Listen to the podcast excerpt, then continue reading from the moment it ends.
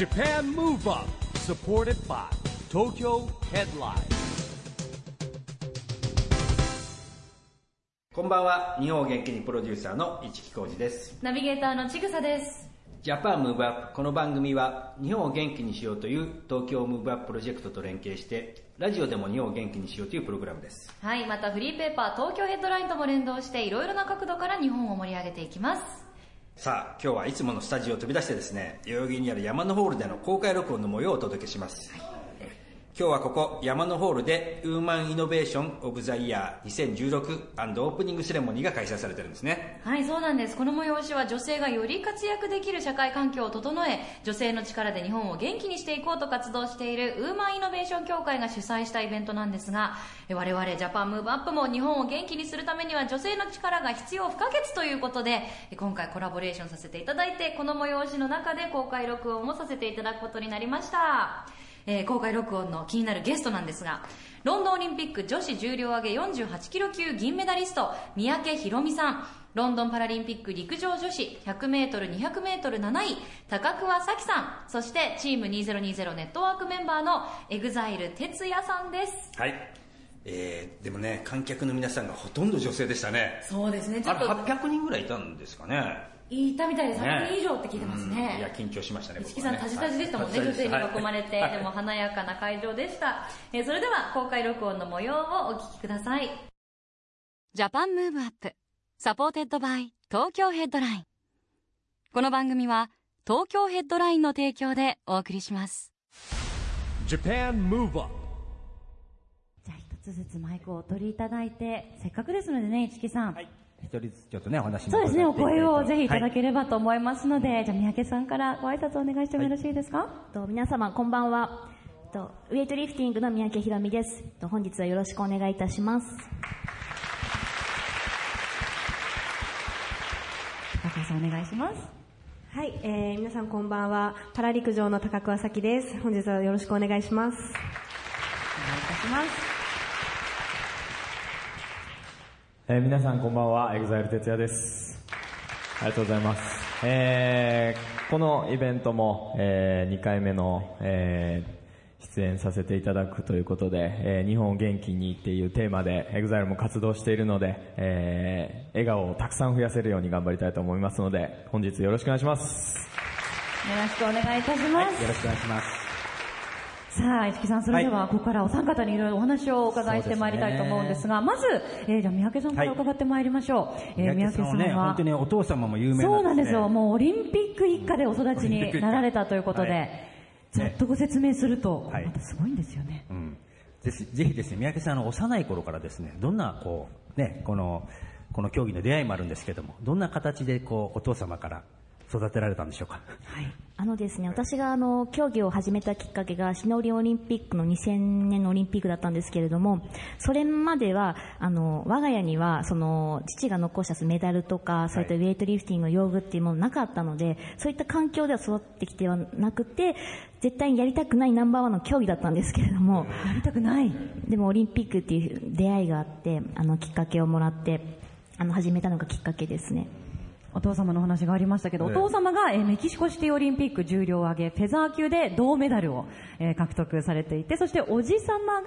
えーローマで銀、東京、メキシコで金メダルを、えー獲得されているというね、環境だったんですが、そうなんでね、すね。小さい頃からじゃあ、いそばにメダルがあったわけですね。ないんです。ないんですよ小さい時は何もあの、家には何も。聞いてましたか？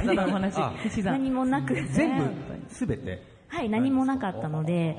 あの、それこそ本当に中学3年生の時にオリンピックに出会って始めたのがきっかけで中学3。年生の頃から。そうですね。なんかあの、お父様がこう、練習に励んでる姿とか、こう、試合を見に行ったとかちっちゃいとか、そういう思い出もあんまり？あの、40個離れてるので、やっぱりその父のやってきたそのウェイトリフティング見たこともないですし、なので、なんか私あの、兄が2人いるんですけれども、はい兄がウェイトリフティングやっていたので、幼少の時にウェイトリフティングの試合を見に行ったりはしていたので、なんとなくイメージっていうのはできてたかなと思います。へあの、トレーニングの内容っていうのは、どんなトレーニングされるんですか、KB? トレーニングはですね、はいあのウェイトリフティングがスナッチとあのクリアジャークという2種目あるんですけれども、やっぱりそれをあの連動させるためにあのパーツパーツを鍛えていくんですけれども、下半身のトレーニングをしたり、その状態系のミータイプレスっていうんですけれども、そういうのをしたりとか、そのパーツパーツを鍛えて、最後にスナッチとクリアジャークに結びつけていくトレーニング方法をやってます。うん。お兄様の、まあ、トレーニングをご覧になってたというお話ありましたけどやっぱ男性と女性だとトレーニング方法も変わっていくものもあるんですか？やはりあの男性と女性では筋肉のやっぱりまた質が違ってくるので、やっぱその男性は瞬発もすごく長けてますし、女性はまたあの少し練習休むと筋肉がすぐ落ちてしまうので、そういった点っていうのは違うなというのは感じますね。なるほどね。で、そうするとですね、でぜひ哲也さんに聞いてみたいんですけれども、はい。まあ、ダンス、パフォーマーも大変ですよね、トレーニングね。そうですね、い。ろいろやらさせていただいてますけど。なんかさっきちょっと三宅さんと会話もあったんですけど、なんか共通点とかあります？そのトレーニングに。今おっしゃってたような、そのパーツパーツを鍛えるっていう意味でも、やっぱりダンスって、こう、体を、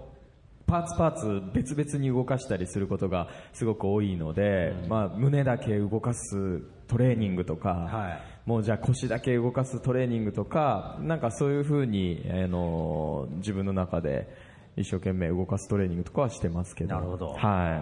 まあ、あとは、まあ、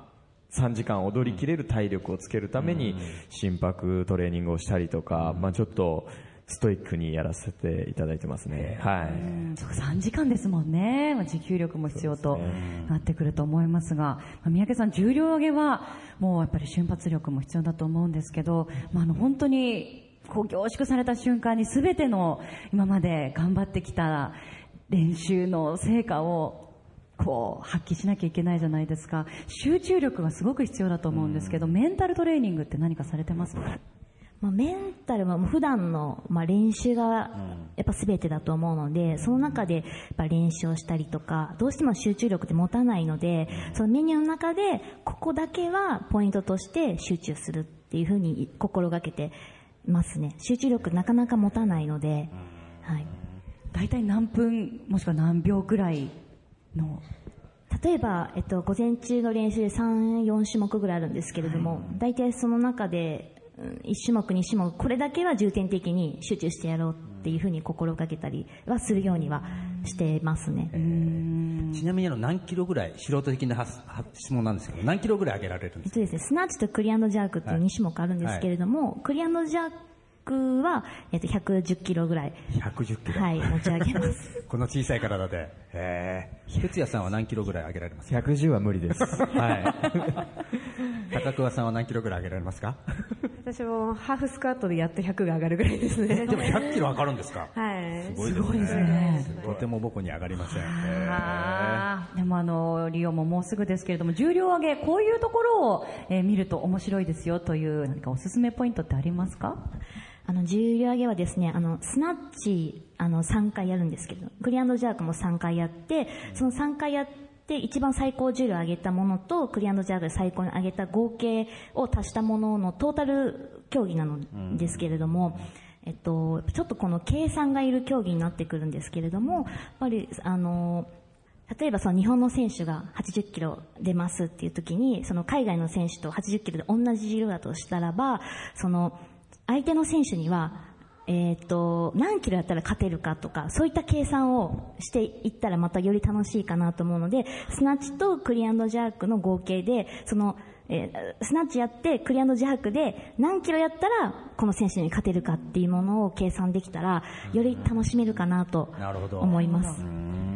ありがとうございます。深いですねそうですね。でもリオももちろんもうすぐなんですけれども、実は、すごくあの、近いところにもまた大会が終わりになると伺ってます。えっとですね、5月の21日も、えっと、3日後なんですけれども、全日本選手権が、あの、オリンピックの選考会なんですけれども、はいそこで、あの、メンバーが正式に決まる大切な試合になるので、21日から23日まで山梨県であります。まさにあの、この放送が21日ですので、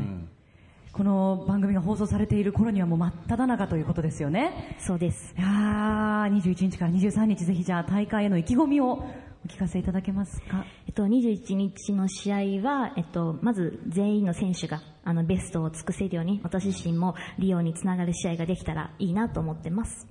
ありがとうございます。はい。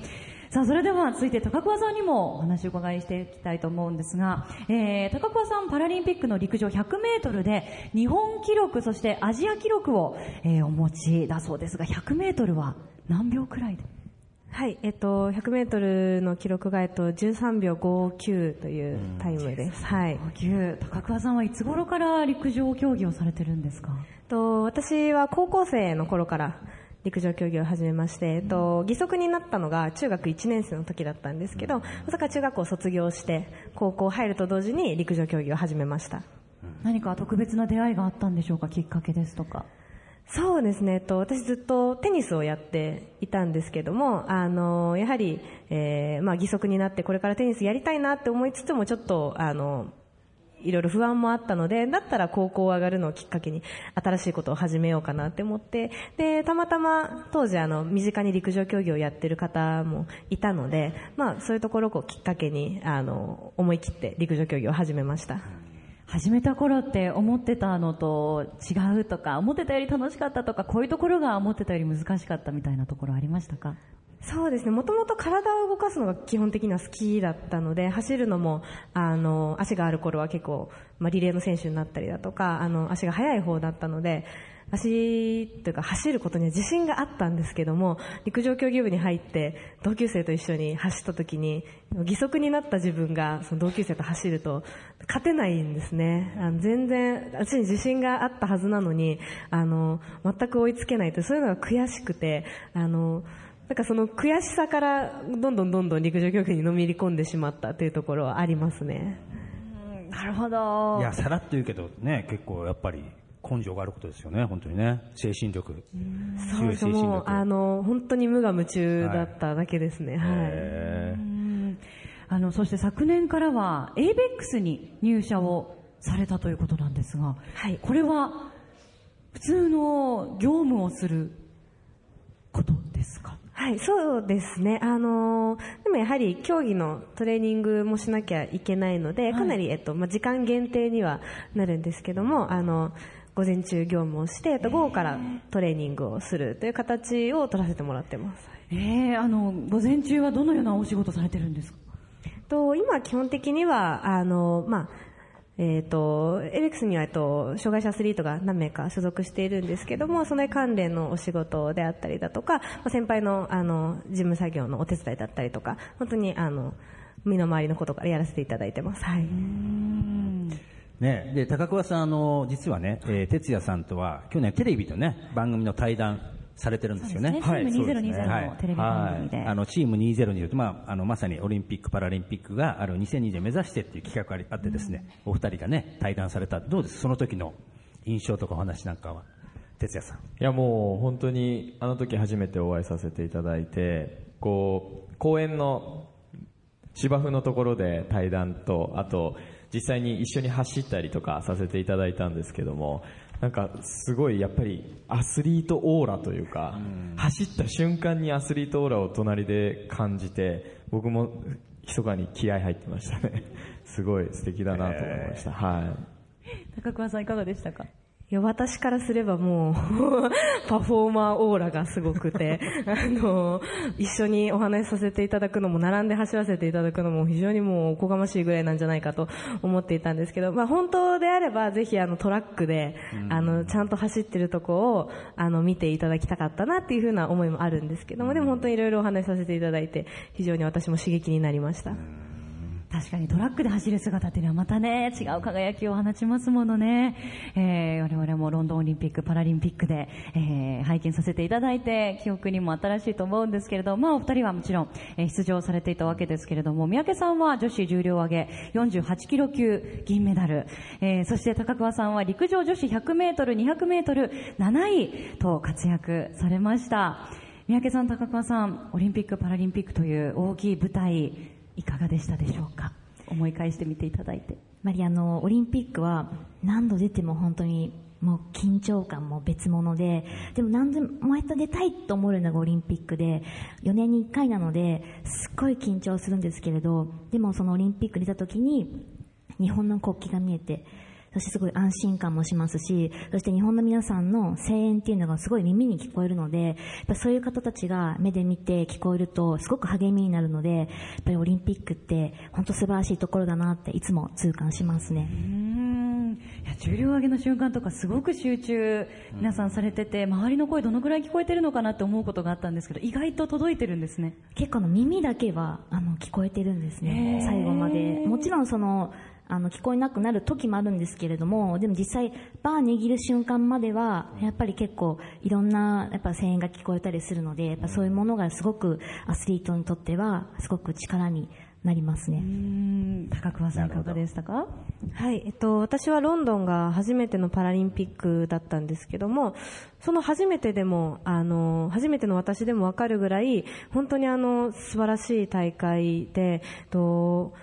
陸上競技っていうのは非常にラッキーなスポーツでして、基本的にそのオリンピック・パラリンピックの開会式をやった会場で競技ができるっていう、あの、一番その観客の方たちが、まあ、来たい、来やすい、あの、足を運びやすい会場でできるっていうところもあるんですけども、あの、本当に8万人の会場がたくあの、満員になっていて、まずその光景っていうのは、まあ、日本で競技してたら見られない景色で、本当にあの、すごく緊張もしてたんですけども、すごくこうテンションが上がるというか、私自身もその実際現場立っていて、楽しめた大会でしたね。はい。なるほど。ねえ。いやでも、日頃ね、トレーニングを積んでていろんな大会に出てたとしても、やっぱりオリンピック、パラリンピックって特別な、えー舞台だなと今お話聞いてても思うんですけど、哲也さんも、まあいろんなお仕事をされてますけど、はい。大きいドームだったり、こう、すごく広い会場で、ねはい。まあパフォーマンスするっていう時、まあここぞっていう時に、まあ普段通りもしくは普段以上の、こうパフォーマンスをするために、はい。どういう、まだメンタまだメンタルトレーニングですかね、集中ですか？はい。オリンピック・パラリンピックと比べても大丈夫ですかね？大丈夫ですよ。本当ですか？まあ僕の場合、そうですね、あのーまあ東京ドームだったりとか、まあ全国にあるドームでツアーさせていただくこともよくあるんですけども、まあ確かにやっぱり緊張もするんですけど、まあ五郎丸さんではないんですけど、ええ。やっぱルーティンって大事だなっていうのは、あのーすごく勉強になりましたね。あのーその一日朝起きてから、どうやって会場に入って、会場に入った後どこでストレッチしてとか、その開開演までの間に自分が何をするかっていうことをしっかり決めとくと、やっぱり安心して落ち着いて最初の曲に迎えるっていうのが、あのーまあ、去年すごく勉強になったというか、感じたことだったので、まあ、毎回やっぱりやることは変わってはくるんですけど、でもなるべく同じことをするようにはしてますね。でも、エグゼアだとメンバーいっぱいいるじゃないですか。はい。人それぞれがやっぱり違うんですか？すごいそれぞれ違うんですよ。あの、ご飯食べるタイミングも違えば、ストレッチ、やっぱ朝一でやらなきゃいけない人もいたりとか、もう直前にやればいい人もいたりとか、やっぱり皆さんそれぞれなので、みんなそれぞれの、こう、集中する方法っていうのがありますね。ストレッチの場所取りとかになりませんか？あのー早いもん勝ちですか？早いもん勝ちにはなってるんですけど、でも本当に集中したい人は、あのー自分でこう一人になれる場所を探しに行きますね。ああ、そうですね。それも自己責任で自分の落ち着くところも自分で探しに行くそうですね。なはるほど。三宅さん、高桑さんはルーティーンって何かありますか？あの、私あんまりルーティンがないんです。あの、やっぱり、いつも通りのことをそのままできれば自然な形でいいかなと思っていて、なんかこう、昔はあったりはしたんですけど、でも、いつも行く環境によって変わったりとかするので、それが毎回変わってしまって、いつもしてるのにできなかった時に、あ、できない、今日はできなくなっちゃうんじゃないかって思うのが、あまり嫌なので、どんな環境においても、なんかもうこだわりなくそのままでできたらいいのかなっていう感じで自然体ってことですね。過ごしてますね。柔軟にっていうことですね。なるほど。高桑さんいかがですか？はい、私もこれといったルーティンはないんですけども、本当に皆さんおっしゃったように、あの、毎日やってることと同じペースで、あの、その試合に臨むっていうのは大事かなっていうふうに思っている方なんですけども、あの、陸上競技短距離の場合って、そのスターティングブロックがあって、そこにセットして、えーまあ、合法とともに出るんですけども、あの、そのセットのタイミングっていうのが選手それぞれ違うところがあって、自分が一番最後になりたい人っていうのが結構多かったりするんですけど、そうすると自分のタイミングで出れるんで、私はその真逆で、最初にセットして、あの、合法を待ってたいタイプなんですね。なので、できるだけ早く、あの、セットを完了して、あの、自分の世界に入ってしまうっていうところぐらいで、あとは本当に、あの、まあ、それすら、いつもと同じことなので、あの、ルーティーンというよりかは、あの、日々と同じことをやっているっていう感じですね。なるほど。ね、やっぱ一人一人違いますよね。ね、やっぱり競技も違いますしうね。ん、ありがとうございます。さあ、そして今年はいよいよ、リオオリンピックが、えーねもう数ヶ月ではいやってくれるわけなんですけれども、リオオリンピック、パラリンピック、三宅さん、高桑さんも出場されます。えー、仕上がりといいますか、抱負をお伺いできればと思うんですが、いかがでしょうか？えっと、まあ、4年に1回のオリンピックなんですけれども、無事に、あの、舞台に立てるように、しっかりコンディションを整えて、やっぱり今の過程がすごく大事な時期になっていくと思うので、一日一日を大切にしながら、えっと、頑張りたいなと思っています。なんかさっき聞いたんですけど、移動に何時間かかるって言いましたっけ？えっとですね、い。ろいろ待ち時間とか含めたら、行ったことないんですけど、42時間ぐらいはかかっ42時間たっていうふうには聞いたので、結構長い長距離移動になりそうな気がします。ね、もう調整も大変ですよね、42時間もありますと。行くのが初めてなので、いやでも、きっと条件は皆さんと一緒なので、はい。その中で調整ができればいいかなと思ってます。でも旅行で行くにも疲れちゃうのに 42時間とかかかったらそこで大会でねもう上を目指してやらなきゃいけないっていうのはすごいプレッシャーですよね、高桑さんはいかがでしょうか？はい、えっと、私は実は正確にはまだ出場の内定はもらってない状態で、と6月のが過ぎてから決まるんですけども、あの、まあ、出場することはもう最低限の目標なので、えっと、あとは本当に4年間しっかり準備してきたものがあるので、それを信じて、えーいつも通り一生懸命競技したいなっていうふうに思ってます。ドキドキしますね。あの、結構今、あの、リオ入りのお話がありましたけれども、陸上競技の方も、やっぱあの、環境が変わると空気も変わるし、酸素も変わるわけですから、結構長い時間とって調整はされるんですか？はい、そうですね。時差が大きいとやはり体が動かなくなってしまうので、と陸上競技の場合はまだ予定なんですけど、まあ、2、3週間ぐらい早く、えーえっと、アメリカ大陸の方にあの入って、えー調整をする予定です。なるほど。まずアメリカの方で少しはい、時差をちょっと整えてから。てかなはっていうことですよね。ああ、もうね、応援するしかないですね、私たちは。ね、本当にね、ね。えーぜひ出場していただいてですね。はい。で、哲也さんはこの今年のね、リオのオリンピック・パラリンピック、あの、注目している競技、どんな競技あります？そうですね、やっぱり重量上げ。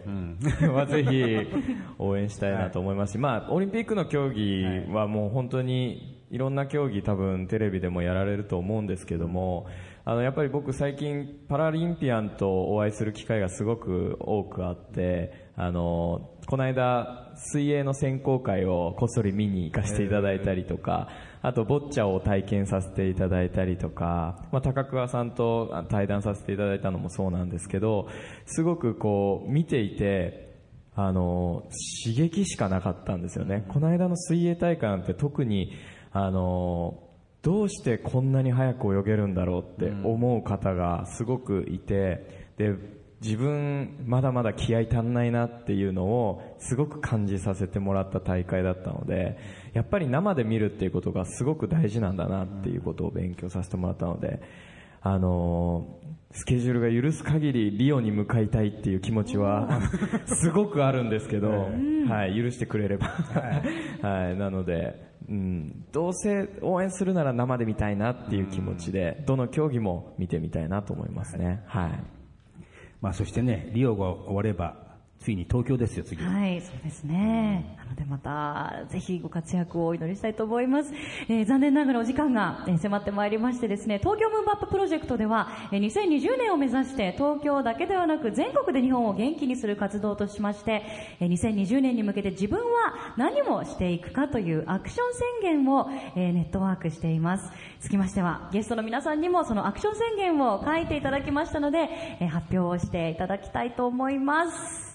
はい、ボードが出てまいりました。それでは、三宅さんからお願いします。はい、お願いします。私は、えっと、自分のやってきた経験を伝えていきたいと思います。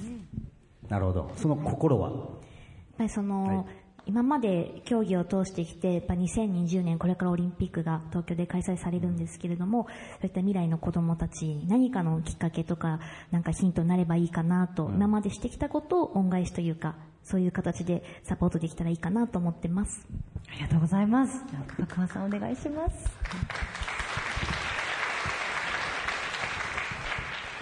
はい、えっと、私は、えっと、一人でも多くの人にパラスポーツの面白さを知ってもらいたいというふうに書きました。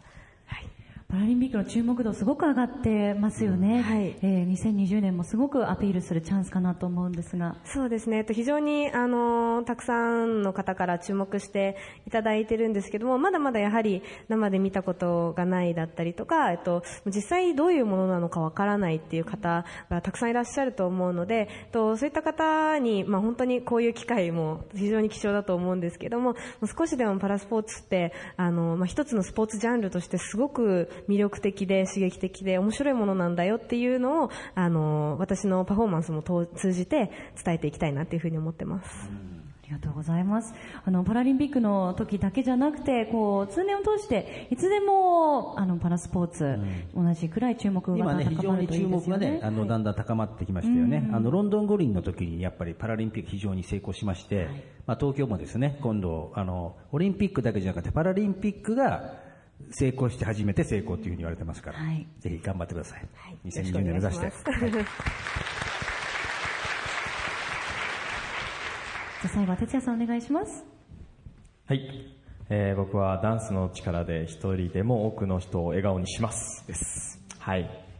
シンプルですね。そうですね。まあ僕は、あのーアスリートとは言えないので、あのー僕の長所であるダンスというものを使ってエンターテインメントの力で、えー皆さんを応援できたりとか、えーまあ2020年の東京に向けて何かできることっていうのを、えーメンバー一同で考えながら、えー活動していきたいなと思っております。はい。あの、実はオリンピックはですね、スポーツのね、あの、祭典でもあるんですけども、えー文化芸術のね、いろんなプログラムやるんですよ。これが2016年、リオが終わってからスタートしますんで、はいぜひですね、全国をダンスでまた、ねそうですね芸術文化でも盛り上げてほしいと思いますね。はい。はい、ということで楽しい時間もあっという間でですね、えー最後にぜひ会場の皆さん、そして番組をお聞きのリスナーの方々に、お一言ずつメッセージをいただければと思います。三宅さんからお願いします。えっと最後までお聞きいただいてありがとうございます。えっと8月、えっと、6日に開会式があるはじあのあるんですけれども、そのオリンピックの舞台で六本成功しっかりできるように頑張りたいと思いますので、ご声援の方よろしくお願いします。今日はありがとうございます。ありがとうございます。高川さんお願いします。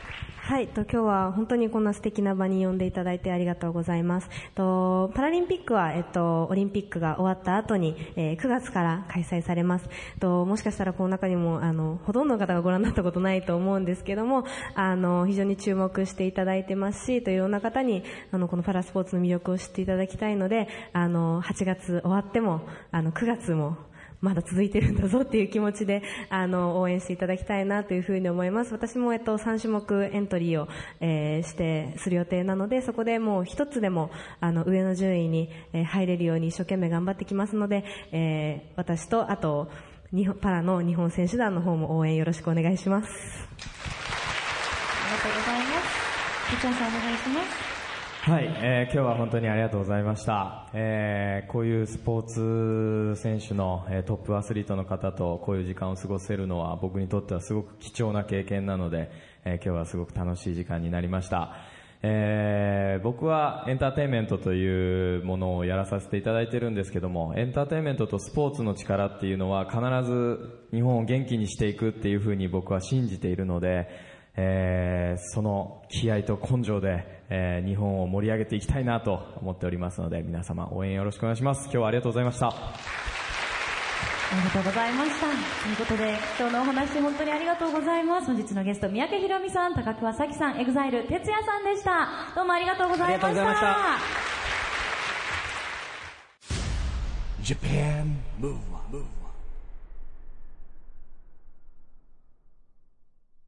ということで今回は山のホールで行われた公開録音の模様をお届けしました。市木さんいかがでしたか？そうですね。やっぱり女性アスリートの元気さとか強さってすごく感じましたね。ただ会場はやっぱ女性に囲まれてたんで僕はちょっとタジタジでですね。だいぶ千草さんに助けてもらいましたけど、はいえ。ーでも哲也さんもいらっしゃったんですね。そうですね。やっぱね男性2人ちょっとまあ僕も哲也さんもですねちょっとね、えー緊張してたんじゃないかって気がします。でも本当にゲストの皆さん楽しいお話どうもありがとうございました。ねいよいよオリンピック・パラリンピックは盛り上がってきましたよ。はい、楽しみにしましょう、そして、えー我々はなんとですね来週もスタジオを飛び出します、はい。三代目 JSOULBROTHERS の岩田貴則さんを招いて行われた岡山での公開録音の模様をお届けしますのでこちらもお楽しみに。さあそして毎月第2第4月曜日発行のエンタメフリーペーパー東京ヘッドラインからもお知らせがあります現在23区内を中心にカフェや飲食店などさまざまな場所に専用ラックを設置し約35万部発行しているフリーペーパー東京ヘッドラインが来週月曜日5月23日に発行されます。最新号では一足早く夏を先取りするために東京ヘッドラインマリンライフエディション号外が挟み込まれています。この特別号には今年の夏を楽しむために今注目をしているサップについてや東京湾で楽しめるレンタルボートなどの情報が掲載されています。もちろん通常の著名人のインタビューやコラムなども掲載されていますよ。ぜひ東京ヘッドラインをお近くのラックでピックアップしてください。配布先は東京ヘッドラインのウェブサイトやアプリをチェックしてくださいね。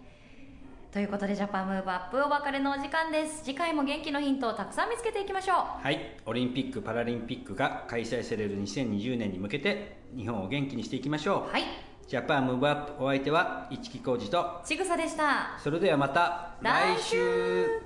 Japan Move Up supported by Tokyo Headline。この番組は東京ヘッドラインの提供でお送りしました。